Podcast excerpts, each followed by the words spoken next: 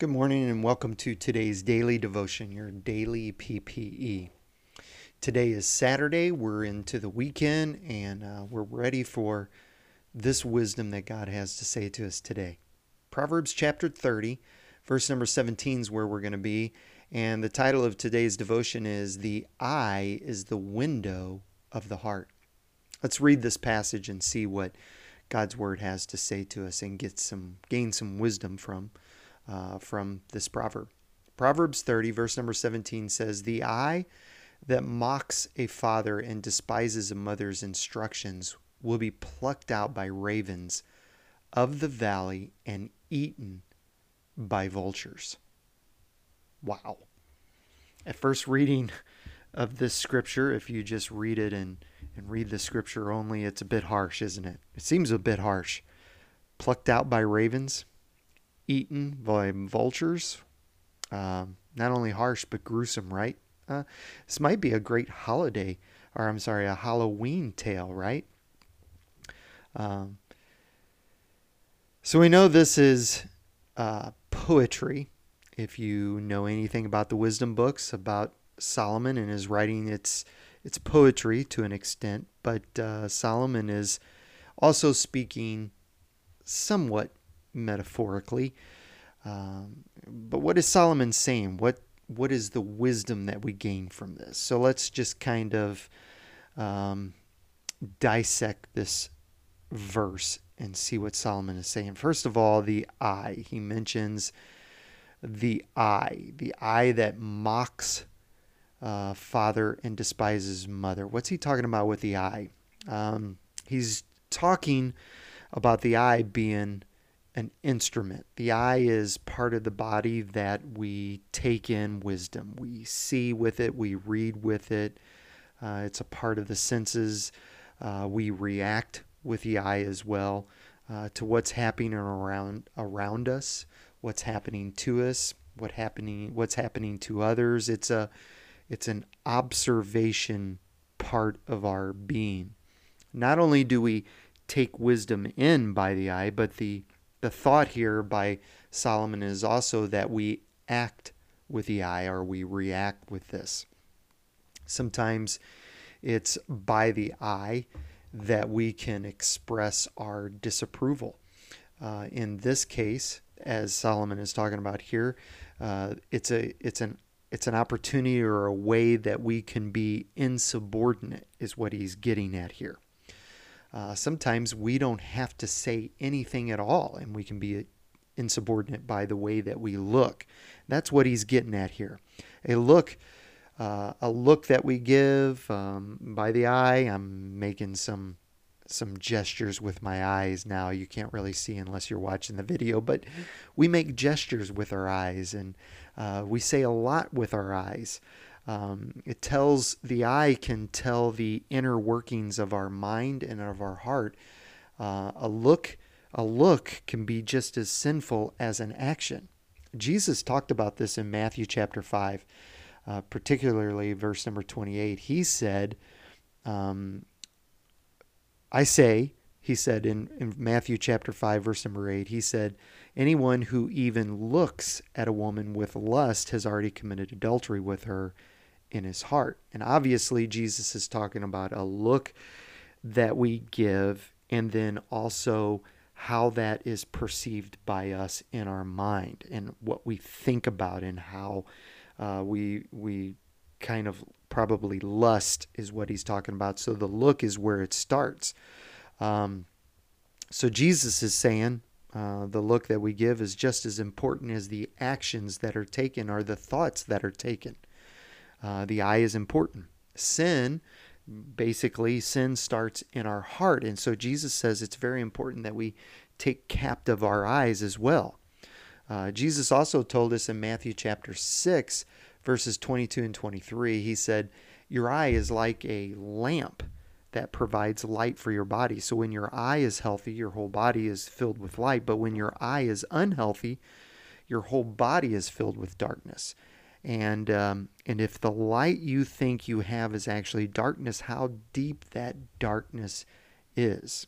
So, um, I think we have to understand that's what Solomon's getting at here with this eye, the looking, when we, we mock with the eye.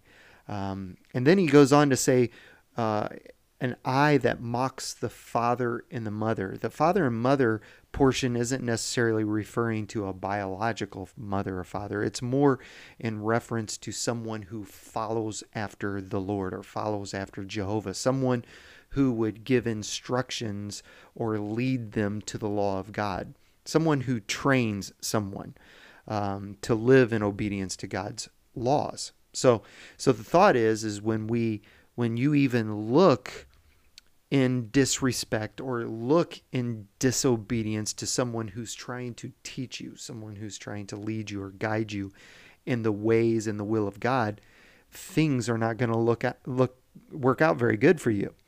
Um, that person is actually putting themselves in the hands of the enemy by being disobedient, even if it's just the look, it's just the, the beginning, so to speak, uh, when they've been warned or when they've been given the word of God. It's uh, another thing that's interesting here. I want to point out that in in Solomon's day and time, he would have known this and probably would have been referring to this particular thing. When a raven or a vulture when they come to prey on uh, whatever it is they're going to devour, um, when they come to prey on it, the first thing they do is they pluck out the eyes uh, of what they're getting ready to eat.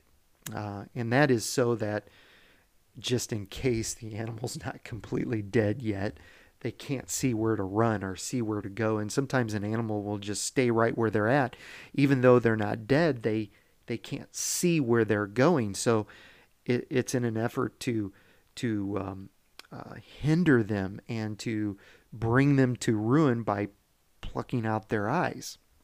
Very gruesome, isn't it? Kind of interesting. Um, so, in spiritual respect, with that, so it is with our enemy. He's going to attack and deceive us by what we see, by what we perceive to be real. And then once he has brought a disillusion through our physical sight, then he's going to continue to destroy what we see and deceive us into believing his lies about God. The wisdom here in this is not even letting ourselves get. Um, the, the wisdom here is not to allow ourselves to get out of focus.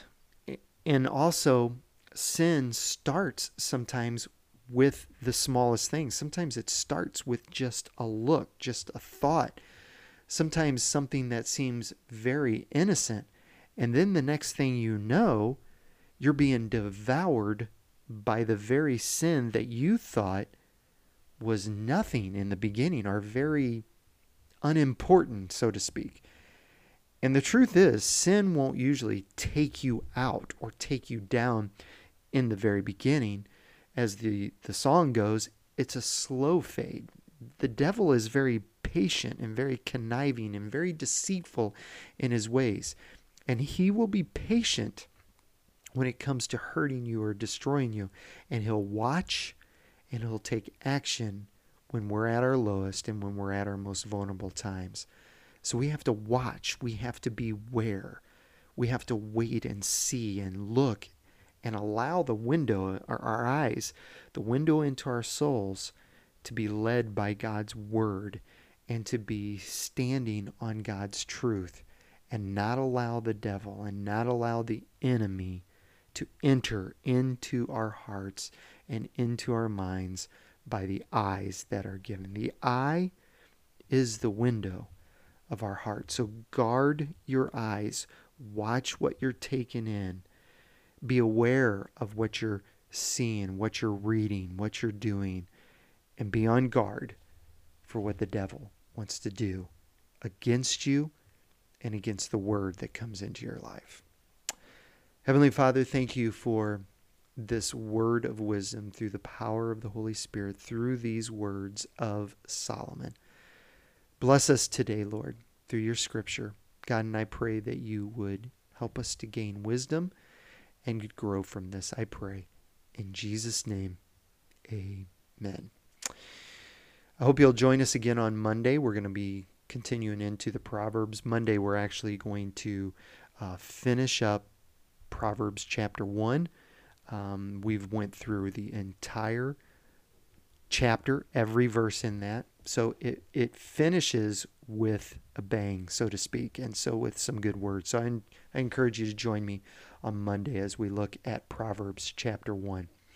I hope you have a great weekend. I hope that uh, the Word of God penetrates your hearts and uh, helps you to live for Him. I hope you gain some wisdom from this today. Remember, I'm praying for you, believing that God's going to do great things through your life through the Word of God. Have a great weekend. Have a great day. God bless you.